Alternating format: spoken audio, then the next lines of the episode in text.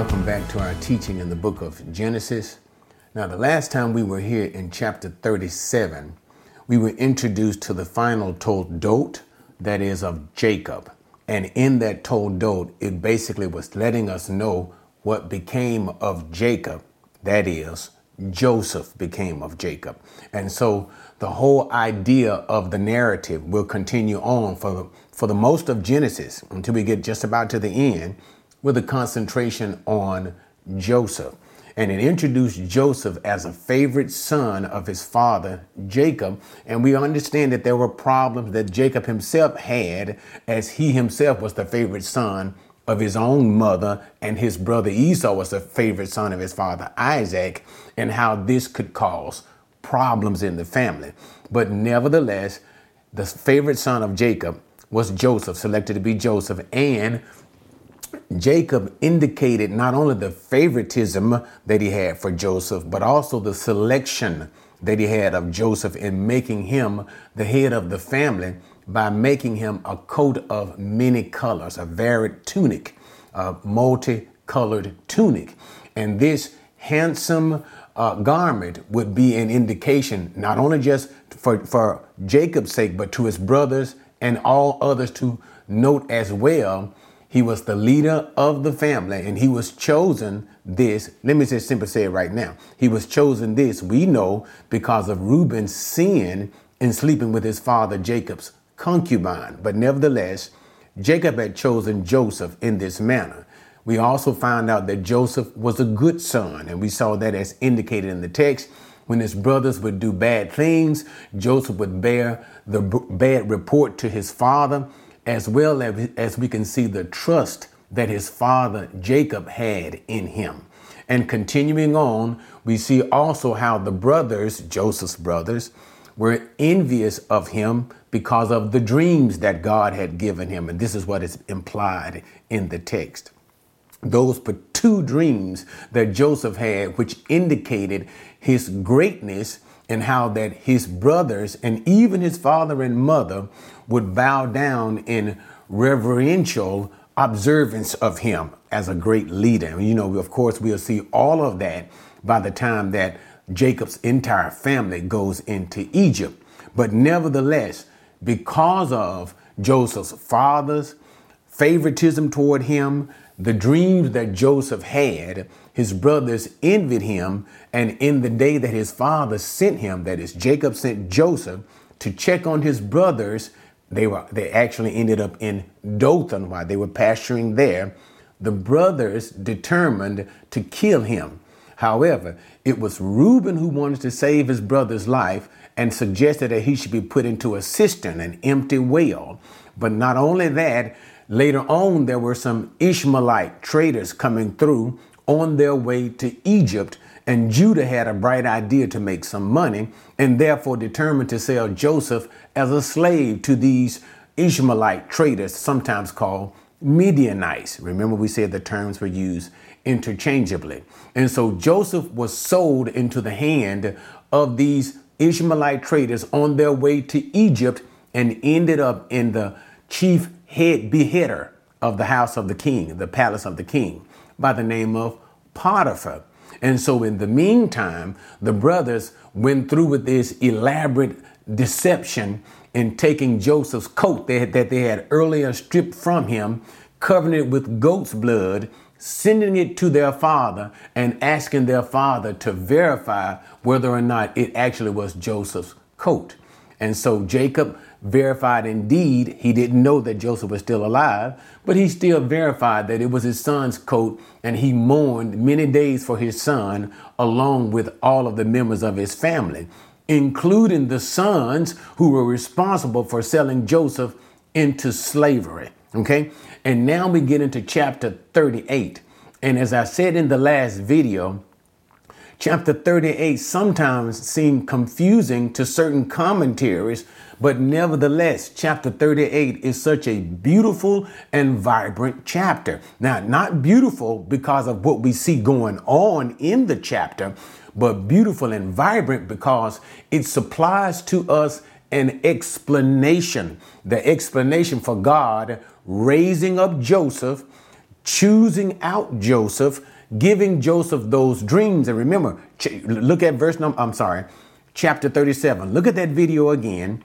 But choosing out Joseph, giving him the dreams, being involved in behind the scenes in using the anger and the bitterness, the jealousy of his brothers to sell him into Egypt. For all of this is according to the divine will and plan of God. So God is very much in the scene in sending his children, the, the Israelites, into Egypt, even into bondage. We know, of course, and I can't rehash this right now, and it wouldn't be even wise to do so, where they will be in the land of Goshen, separated from the Egyptians. And we can also see, too, as how God, as early as in talking to Abraham, I believe that was Genesis chapter uh, 15, when God Himself said that Abraham's seed would go into a land not their own and be enslaved there.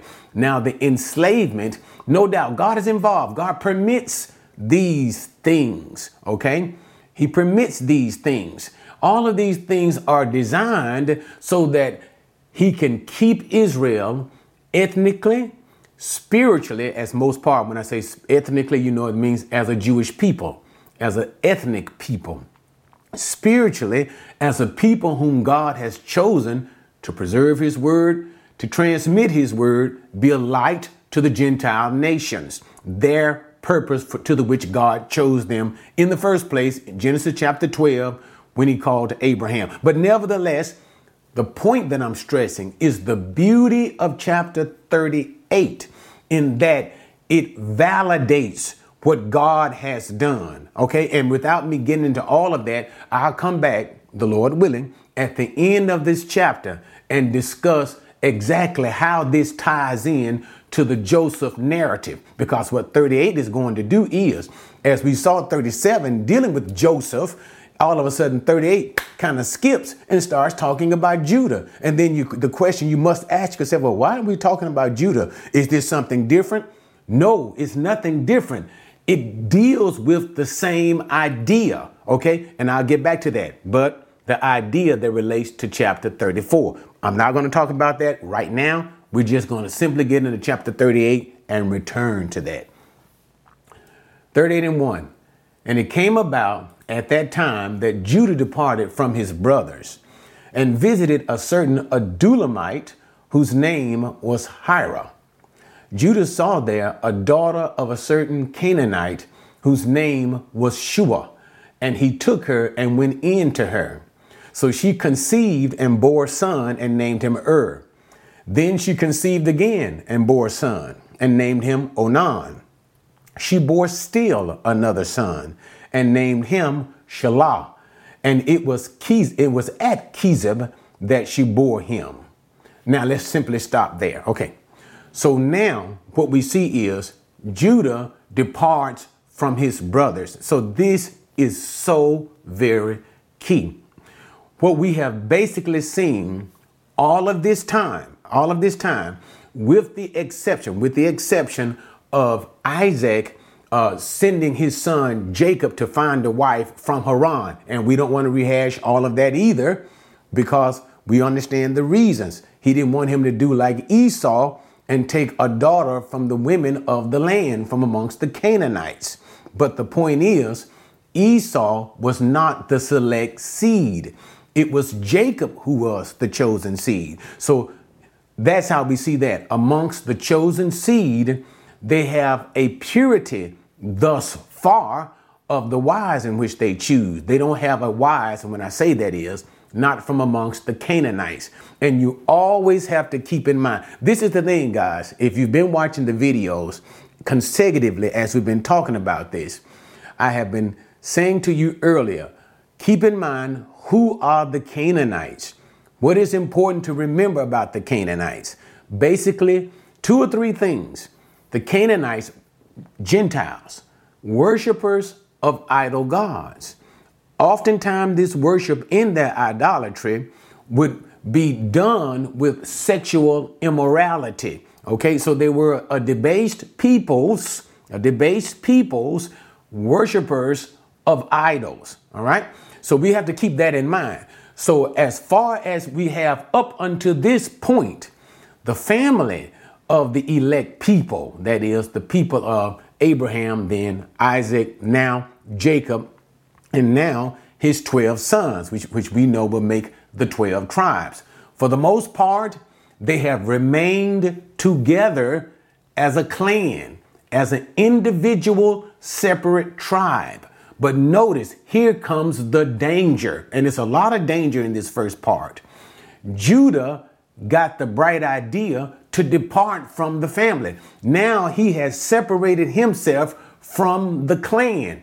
What is the danger? The danger is ethnicity, the disillusion of the, the dissolvement of their ethnicity as a separate people unto God. So that's a problem that we're now facing. That's the danger of it because Judah has now gone down to a place called uh, uh, Adullam, basically about 15 miles away from Hebron, and he's gone to a friend by the name of Hiram who was there. And there he meets uh, he meets and finds a woman who is a Canaanite a daughter of Shua. Later on, I think in first, you'll also see it here as well as in first Chronicle. She is called Bath Shua, which literally is two Hebrew words, Bath, daughter of Shua. So the point is, we don't even know her name. I'll come back to that.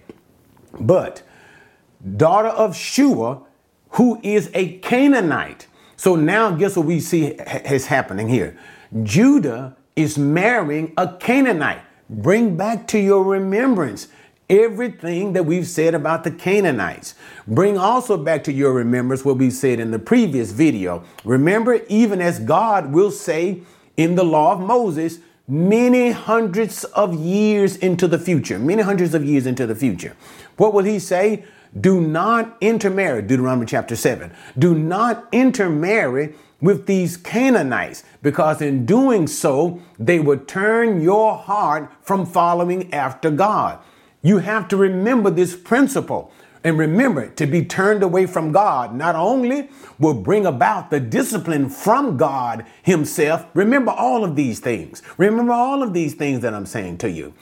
It will not only bring about discipline, judgment that comes from God, but ultimately the chosen people will not be able to fulfill their purposes that God has chosen them to fulfill. What purposes again? preserve his word, preserve the knowledge of the true and living God, not these idols of the Canaanites, so that they may be a light to these Gentile nations, even the Canaanites. Okay, so you have to remember that. But what has Judah has done?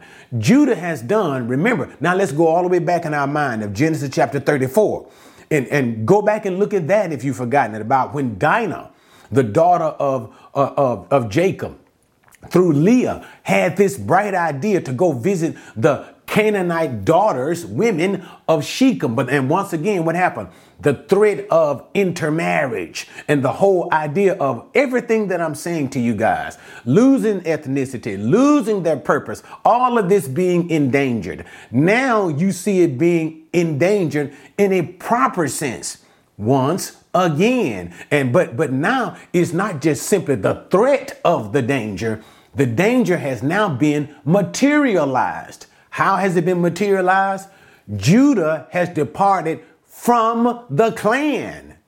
Judah has even now married. Judah, daughter of Jacob, I'm sorry, son of Jacob, has now even married one of these Canaanites. And even more so, here is the danger in the scripture as we look historically through the lineage of Jesus the Messiah. Judah is the one through whom the Messiah would come. So we can see a dilution of the ethnicity of the Jewish people. We can see their involvement being absorbed by the Canaanites the loss of the knowledge of the true God and messing up the lineage of Jesus, the Messiah himself. So, no doubt, guess who is in this plan? Satan himself. Why? Because he has always been concerned ever since Genesis chapter 3 and 15 to pollute the seed that should come from the woman, the seed that God has been talking about from Abraham, the seed that he promised Isaac, seed Jacob. Remember, through you, that is in your seed, singular, singular shall all the families of the earth be blessed. So no doubt the devil is involved in this. And Judah, through his foolish connivings, his foolish choices here, as well as his he, doesn't discipline his own sexual desire. He, he doesn't keep them straight. Instead of him taking a woman, like has always been done, from amongst his brothers, he takes one of the Canaanites. And remember, what have we said about the Canaanites? All right. And this is exactly what we're going to see. So continue with the commentary of the text. And this you must remember as we work through the text. So he has three, he's very fruitful. He has three sons from this woman, daughter of Shua, and her, and, and you know what's even more incredulous about the thing? The scriptures never even gave her name. We don't even know this Canaanite woman name. And that seems to me to indicate the, the height of disrespect that God was giving to what Judah had done at this time. God really did not like this. And it's going to become clear to you why as we work through the text. So let me just simply go through that. He has three sons, one by the name of Ur, the second son Onan, and the second same name Shelah. Even though these names may have some sense of symbolism, it doesn't seem to have a true symbolism in the sense of that which comes from God. It could be a symbolism of that which comes from their Canaanite mother their Canaanite mother, keep it in the back of your mind, a worshiper of idols. Okay, and so what do we have here? All right, verse number six. Now Judah took a wife for Ur his firstborn, and her name was Tamar.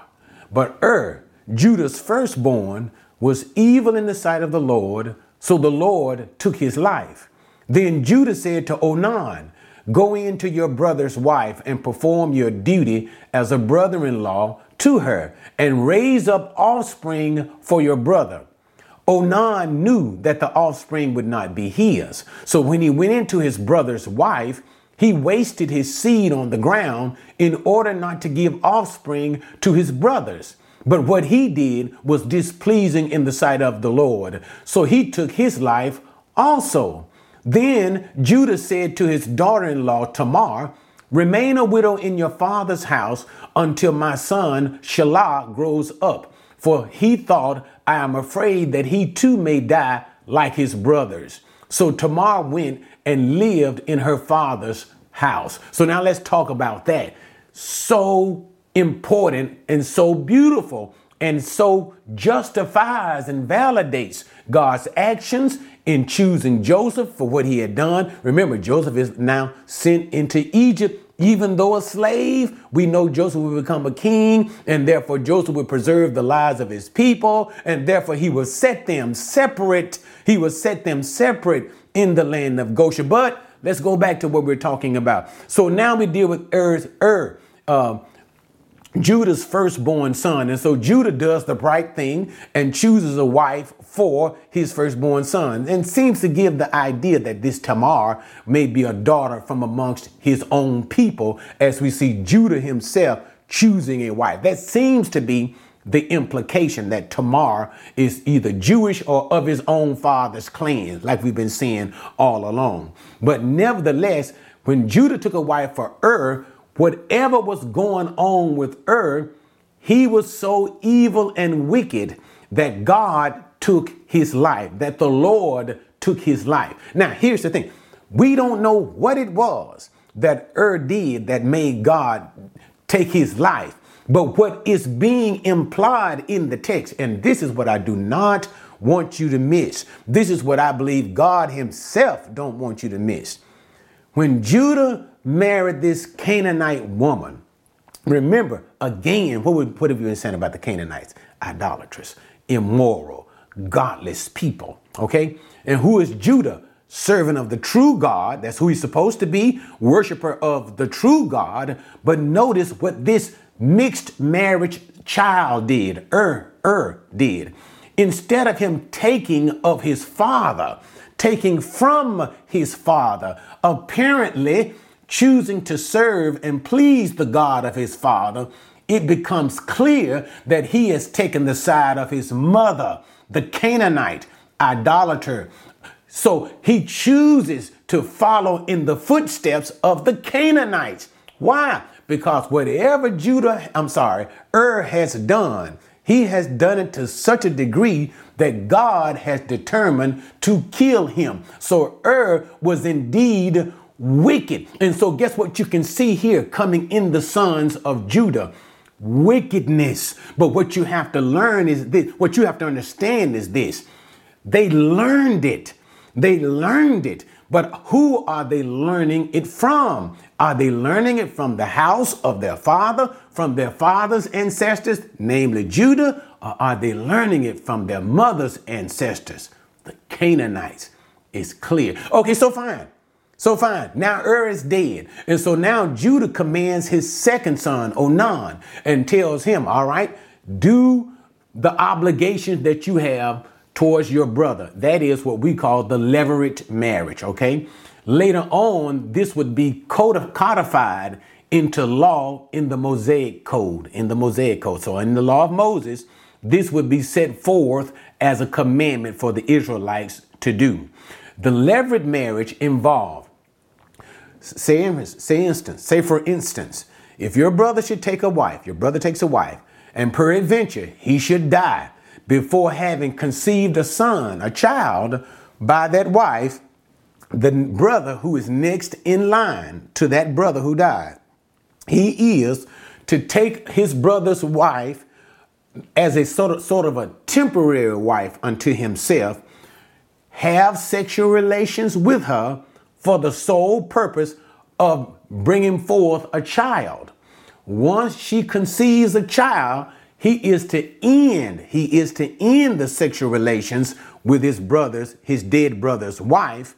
And the child that is to be born is not to be reckoned after the brother who, whose child it is, but it is to be reckoned after the dead brothers, so that the dead brother can have a name, a seed for his name. And this is the same thing. This was done also too as a way of custom in the time of Judah. And so, therefore, Judah commands, he tells his son, Onan, you go do the obligations to your brother, okay? And that is create a seed for your brother's name. But the problem was, notice what the scripture says.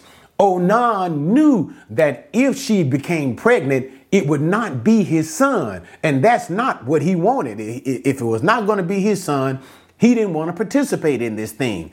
But nevertheless, now here's the thing. If he didn't, if if he wanted the child to be his, and if it wasn't going to be his, he should not have participated. In other words, he should not have had sex with his brothers, with his dead brothers, with his brother's wife. He should not, he should have refrained from that. But instead, knowing that the seed would not be his, not wanting to impregnate her, he still would. And the idea is this: it would be customary because you're going to what have sex, have sex until she gets pregnant. So he would still have sex with his brother's wife, but what he would do is he would, when the time for ejaculation would come, he would remove himself so that he would spill his seed, his sperm, on the ground. So the point is, here is the point. So what was he doing? He was he was enjoying, he was he was enjoying sexual relationships with his brother's wife, dead brother's wife, and not doing what he legally was bound to do, create a seed. He didn't want to create the seed, but he did want to have the sex. This in itself was immoral. And guess what? God also for this act killed him as well. Now, Example number two. Let's look at it again, guys. Where do you think Onan is learning this type of behavior from? the ancestors of his father Judah, righteous people, people of God, or is he learning this practice from the Canaanites? And we see again, once again, such practices that will be enumerated many years into the future again in the books in the book of Leviticus in chapters 18 and 20 when God talks about the immoral sexual activities of the Canaanites when he commands Israel do not do these things. What do we see? Onan doing these things. What do we see in Ur, the one who was killed by God? His wickedness. What do we see in Judah? The greatness of his era in marrying this Canaanite woman in the first place. And now, what do we see concerning Judah's children? His children, for all practical purposes, are nothing more than Canaanites themselves. Even though they come from Judah, they act as if they have no knowledge of the true and living God. And what did God choose them for in the first place? I keep telling you guys the same thing preservation of the knowledge of God, the worship of God, so that they themselves will be a light to the Gentiles on who the true living God is, how to live a righteous life before God, but not Judah's son, the seed, not him. What a mess this has become. So now, and I said I was going to wait to the end of the chapter, but I'm I, let me just simply do it now. Can you not see why God chose Joseph? Why God gave him those dreams allowed, used the irritation and the envy of his brothers that they might do the evil things to me. Remember, Joseph will later on say, You meant it for evil, the bad things you did to me, but God meant it for good so that he may preserve us alive. Notice, preserve us. That is, preserve their ethnicity, preserve their purpose, and preserve and keep and maintain their lives. But that's the point that I'm trying to make. Can you not see and agree with the divine wisdom of God in loving us?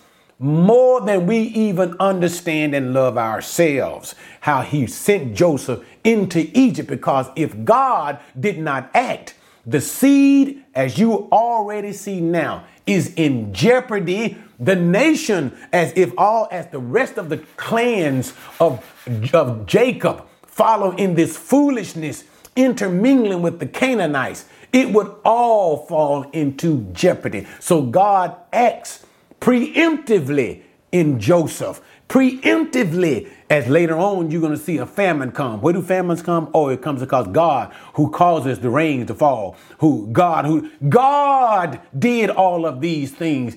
It's because of love. Again, I said a million times, and we know what do we know? Paul, all things work together for the good to those who love the Lord, to those who are the called. And guess what? A, uh, Jacob's tribe, the called of God from Genesis chapter 12, called by God for a purpose of God. And God is working all of this, everything that I've been saying to you, for the good of them, even though his discipline and judgment sometimes is hurtful and painful, but nevertheless, it is needful. Okay, so it's a mess. And that's what we see, right? And so what happened? So Judah tells his daughter in law, Tamar, he said, okay, go back to your father's house, put on your widow's clothes. because number one, his youngest son, Shelah, was not old enough to be married, that is, so that he can go into Tamar and bring up children for his brother. Okay, but that wasn't the real reason why Judah told her to go to her father's house. The real reason was Judah was concerned with how his sons kept dying off, and he didn't want to see his last son die off in this manner. So he lied, per se, and sent her, that is Tamar, back to her father's house in, the idea is wait till Shelah becomes of age. And when he's old enough, I'll give him to you so that he can go into you, have sexual relations with you, and produce this son on behalf of Ur, your first husband, you know, your true husband, my eldest son. And that was the point of Judah, okay? But Judah was not being uh, candid about this issue. Now let's con- continue on. Verse number 12. Now, after a considerable time, Shua's daughter, wife of Judah, died. And when the time of mourning was ended, Judah went up to his sheep shearers at Timnah, he and his friend Hira the Adullamite. It was told to Tamar, Behold, your father in law is going, to, uh, going up to Timnah to shear his sheep. So she removed her widow's garments and covered herself with a veil and wrapped herself and sat in the gateway of Enaim, which is on the road to Timnah, for she saw that Shelah had grown up and she had not been given to him as a wife. When Judah saw her, he thought she was a harlot, for she had covered her face. You know what? Let me stop there and we're going to deal with this issue previously, okay? So now a considerable amount of time has passed, and that's a beautiful thing, guys. Notice now, remember, Judah departed from his brothers, right? Basically, not long afterwards, not too far afterwards, Joseph was sold into slavery. Okay. And remember, it was Judah's bright idea to sell him as a slave to the Ishmaelites for money. Judah's bright idea. What a mess Judah has become. But nevertheless, after a manner of time, so even more time has come. So this is not happening in just a few days. These are years going on, going by. Judah's wife dies. And once his wife dies, he communicates once again with Hira, his friend, the Adullamite, to go up to this place named Timnah, and there they would uh, shear the sheep. The, sh- the sheep shearing sometimes would be done as a gathering of a number of the shepherds, and sometimes in a festive type atmosphere. But nevertheless, they were going on to Timnah. Uh, Tamar, the daughter in law of Judah, recognized two things. Number one, she noted that Shelah was now, remember the baby son of Judah. He was full grown, he was grown up enough so that Tamar could be given to Shelah as a wife so that she could get the baby. All right. But Judah didn't do that. So it was never Judah's intention for doing that. And, and also, too, she heard of how Judah was on his way to Timnah at this sheep shearing, possibly festival at this time. All right. And so Tamar took it upon herself to remove her widow's garment. And, and that is the garment. These were simply were customary clothing, traditional clothing worn at that time, which would indicate that the woman who was dressed in this manner was a widow. Her husband had died. So she took these garments off, this garment of being a widow, and she replaced them with other types of garments in so much as she covered her face. She gave herself the appearance of a prostitute, of a harlot. And that's what she is doing, right? So now let's go on. Okay, let's go on to verse number 15, and we're going to talk about that. When Judah saw her, he thought she was a harlot. Why? For she had covered her face. So he turned aside to her by the road, and he said, Here now, let me come in to you. For he did not know that she was his daughter in law. And she said, what will you give me that you may come in to me? He said, Therefore, I'll send you a young goat from the flock. She said, Moreover, will you give me a pledge until you send it? He said, What pledge shall I give you? And she said, Your seal, your cord, your staff that is in your hand. So he gave them to her, and he went in to her, and she conceived by him. Then she arose and departed and removed her veil and put on her widow's garment. When Judah sent the young goat by his friend the Adullamite to receive the pledge from the woman's hand, he did not find her. He asked the men of her place, saying, Where is the temple prostitute who was by the road at Enaim? But they said, Here. They said, There has been no temple prostitute here. So he returned to Judah and said, I did not find her. And furthermore, the men of the place said, There has been no temple prostitute here. Then Judah said, Let her keep them. Otherwise, we will become a laughing stock. And all, after all, I sent this young goat, but you did not find her. Okay, so now let's talk about this pathetic scenario concerning Judah. So, what does, what does Tamar do? She now has on the clothing of a prostitute and she waits, she goes on the road on the way to Timnah dressed as a prostitute, and Judah is coming by the road. And what does Judah do? He observes this, who he perceives as a prostitute. Her face is covered, so he does not recognize that she is his daughter in law. And what does Joseph do? He, he, well, he, I don't know the word that you, there's a word that you use to go into a prostitute. And so he asks, hey, you know, how much? That's literally what we would say in this time as you pull your car over to the side of the road of a prostitute standing on the side of the road and you simply say, How much, baby? So Judah is, it's amazing. Is not God wise? I ask you again. Is he not wise? If I asked you this question, here you got Judah, and, and notice even later on, Judah is going to, they are going to use the term uh, temple prostitute, Hakdash. I think it's that term, Hakdash. Hakdesha. Hakdesha, which literally means temple prostitute. Okay, again, watch this, watch this, watch this, guys. Remember what I told you about the Canaanites? Not only did they worship idol gods, but oftentimes they would use, they would involve sexual immorality. So they would have these, the, the Canaanites, prostitute, in order to, okay, let me just slow it down so you'll understand it. To engage the men, men involved, to get involved in their idolatrous worship, okay, they would have temple prostitutes, prostitutes devoted to the temples of the idol gods.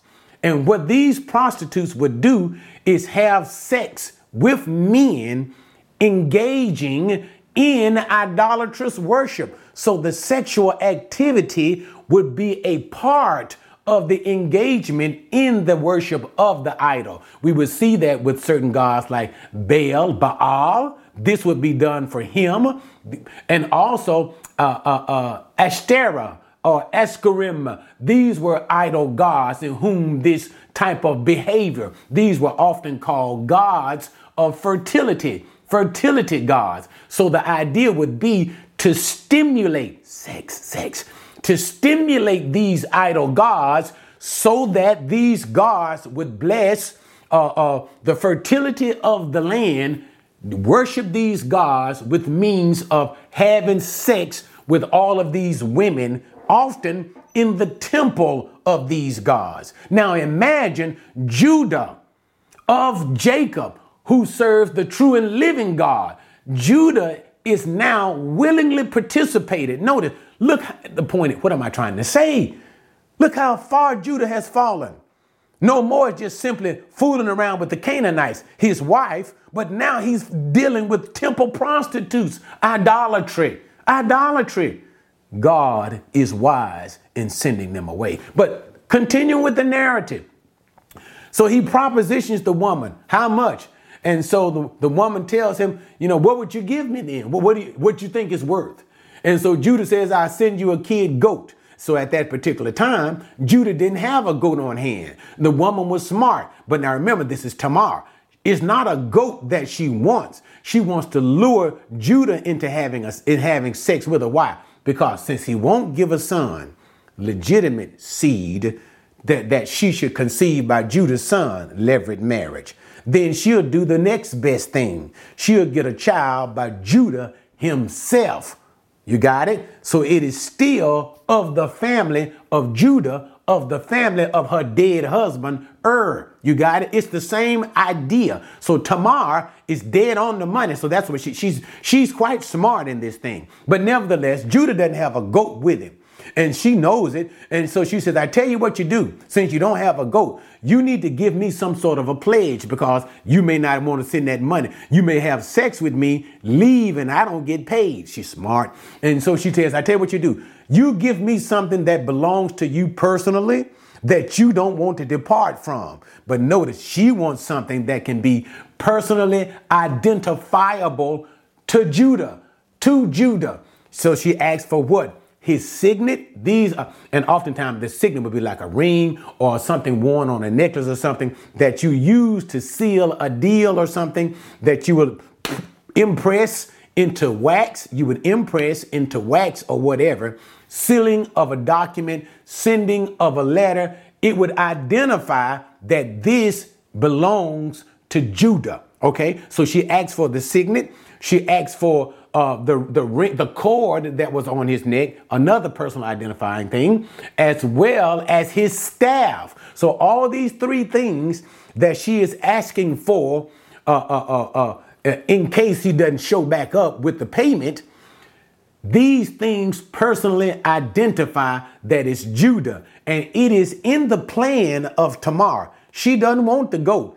She will leave once she once she has sex with Judah. She's going to leave and keep these things so when the, the stuff hits the fan and we're going to see that very shortly, when the stuff does hit the fan that she will be able to say, "Judah, you're the father." Okay? But nevertheless, let's continue on. So, Judah has sex with the woman. And once he has sex with the woman, she conceives. The woman gets pregnant, Tamar gets pregnant. She goes back home, takes off the garments of the prostitute. The charade is now over, and now she puts back on her widow's garment as she's once again in her father's house. And there she waits, right? But in the meantime, Judah goes back to, he's going, remember, he's going up to Timnah to the shearing festival or whatever. He's going there and he sends his friend, the Adullamite, Hiram, to take the payment back to the harlot and retrieve his personal belongings. And so Hiram goes back there. He doesn't see Tamar. Remember, she's gone home. On the road again, he inquires of the men and notice clearly where is the temple prostitute? That's how we know that this woman, that Tamar, appeared as a Canaanite idolatrous prostitute. Okay, all that stuff that I was telling you earlier, how it pertains even to Judah. What? How far Judah had fallen in all of this mess, sleeping with a prostitute, a prostitute that is uh, labeled for the service of an idol God, not even Judah's God. What had Judah done? Departed from his brothers, from his clan. Now we can see Judah, what? Departing even from his God. But the point is, Hiram says, Where's the woman? Nobody can locate the woman. They says, No prostitute here. And so he starts looking for the woman. Don't find the woman. He goes back to Judah and says, The woman is not there. Judah says, Okay, don't worry about it. Don't worry about it.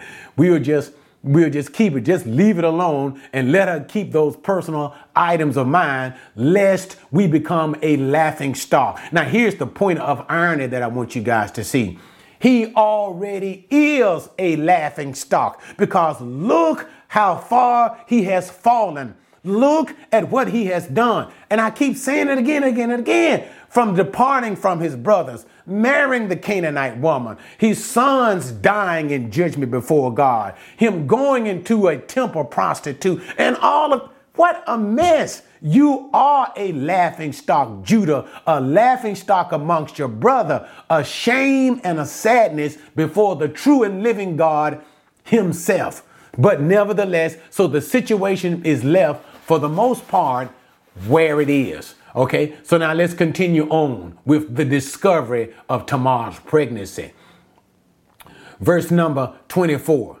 Now it was about three months later that Judah was informed your daughter in law Tamar has played the harlot, and behold, she is also with child by harlotry. Then Judah said, Bring her out and let her be burned. And it was while she was being brought out that she sent to her father in law, saying, I am with child by the man to whom these things belong. And she said, Please examine and see whose signet ring and cords and staff are these. Judah recognized them and said, Oh my God, she is more righteous than I, inasmuch as I did not give her to my son Shelah, and he did not have relations with her again.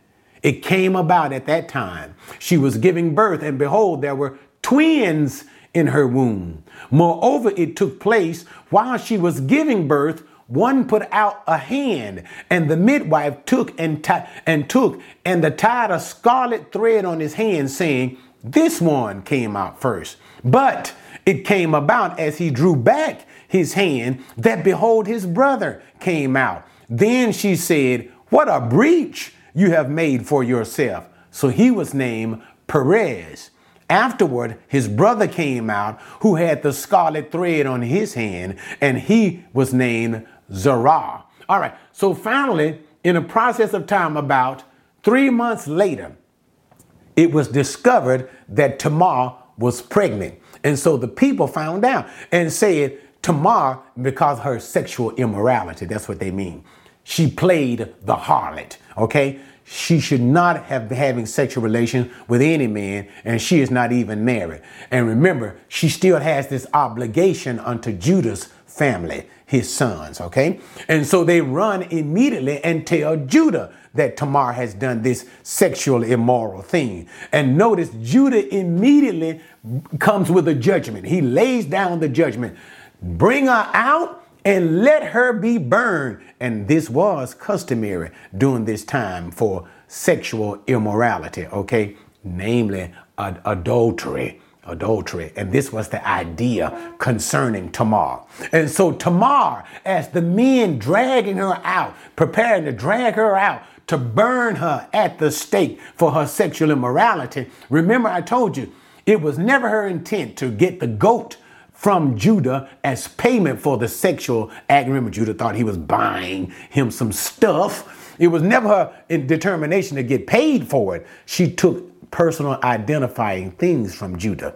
And so she has kept them even up until this point. Why? Because in the wisdom of Tamar, she knew this day would come in which they would want to do this to her. And so she brought out what? The signet the signet ring, the cord, as well as the staff, which could be personally identifiable by Judah. And she sent it to Judah and she said, Before you burn me, the man that I'm pregnant by, these are his things. And when Judah saw it, knocked him off his feet. He said, and so he said, Oh my God, she is more righteous than I am. Now, what did Judah mean when he said that? Judah understood because of his own deception. Shelah, his baby boy, that had grown up now to be a man and who should have been given over to Tamar as a husband to bring up a child unto her. Judah didn't do that. And so Judah is saying, because I didn't do what I was supposed to do, and Tamar took it into her own hands to have a child, even by me, the father of Shelah, it has proven her act is indeed righteous. My act by not giving my son was unrighteous. She is more righteous than I am. Okay? That's what Judah meant. But not only that, there is still a holistic sense of the nature of what he said. Look at everything that I have been saying about Judah up until this point. Is not Tamar indeed more righteous than Judah, who has been acting in a most unrighteous way for years?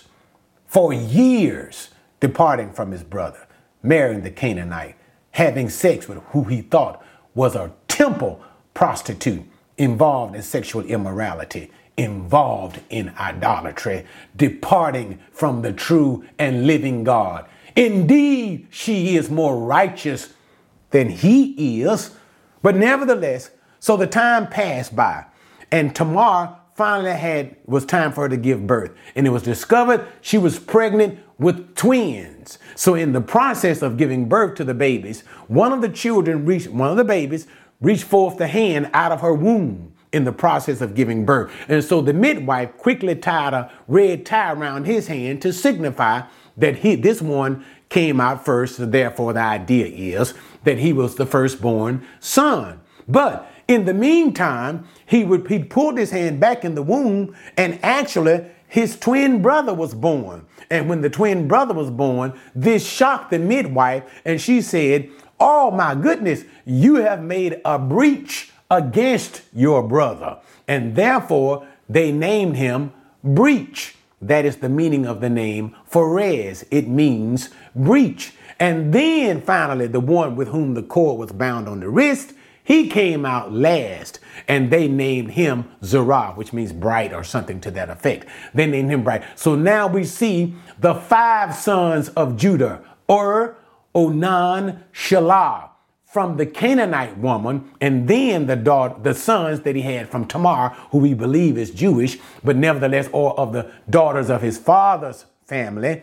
Those two sons, Farah, I'm sorry, Perez and Zerah. And so Judah, we see in chapter 38, has now five sons. And we know it will be through Perez who will be the descendant through whom Jesus, the Messiah, would come, through whom David would come. And that's found in also in the book of Ruth. Okay, but we're not going to get in all of that. Wrap this chapter up.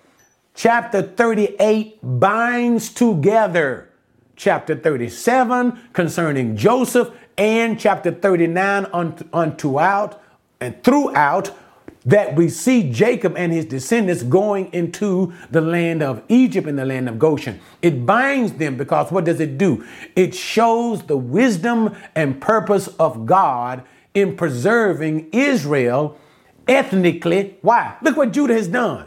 Now you got a bunch of Canaanites. You know, it's a mess. It's a mess. And it's through Pharez that we're going to see the ethnic purity that will be maintained. That's why we she's of his father's family, Tamar. But that's what we see in 38.